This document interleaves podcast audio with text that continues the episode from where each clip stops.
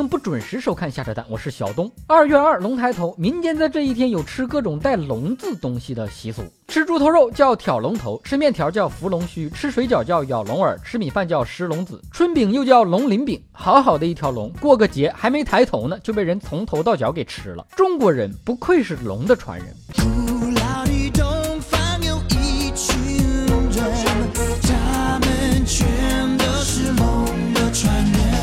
北方在农历二月二这天还有个传统，就是吃猪头肉。二月二，人类的喜日，猪们的忌日。你说猪招谁惹谁了？过个节非要吃猪头。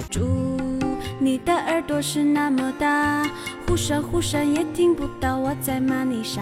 二月二龙抬头，甭管你抬的是龙头还是狗头，这一天都要去剪头，俗称剃龙头。一个个的还能要点脸不？皇上的那才叫龙头，就你那狗头也好意思叫龙头？我就很有自知之明，从来不在二月二剃头，因为太贵。也只有这一天，你才能发现自己的脑袋还挺值钱。二月二剃龙头，剃掉烦恼和忧愁，一年都有精神头。每年二月二都有一大堆孩子哇哇哭的被剪了头发，大家都想在这一天剃头图个好彩头，今年能鸿运当头。这一天剃头好处多多，女人滋阴，男人壮阳。咋没动静了？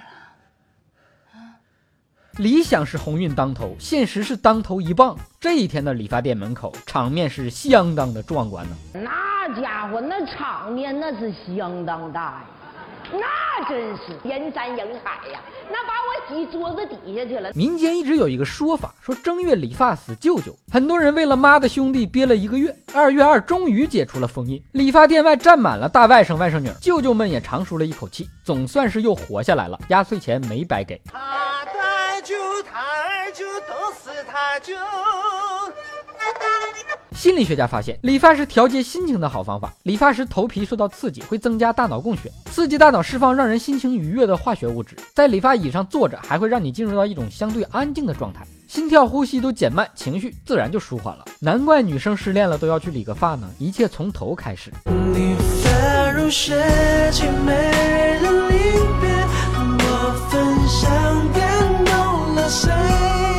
理完发，睁开眼睛一看，心情立马又变差了。这理的什么狗头？原本只是心情不好，理完发直接崩溃了。心情确实是调节了，理发之后就忘了之前不开心的事儿，满脑子都是这么丑怎么出去见人。今天的蛋就先扯到这儿，喜欢的蛋友们别忘了转发、评论、飞弹幕、双击关注、点个赞，咱们下期再见。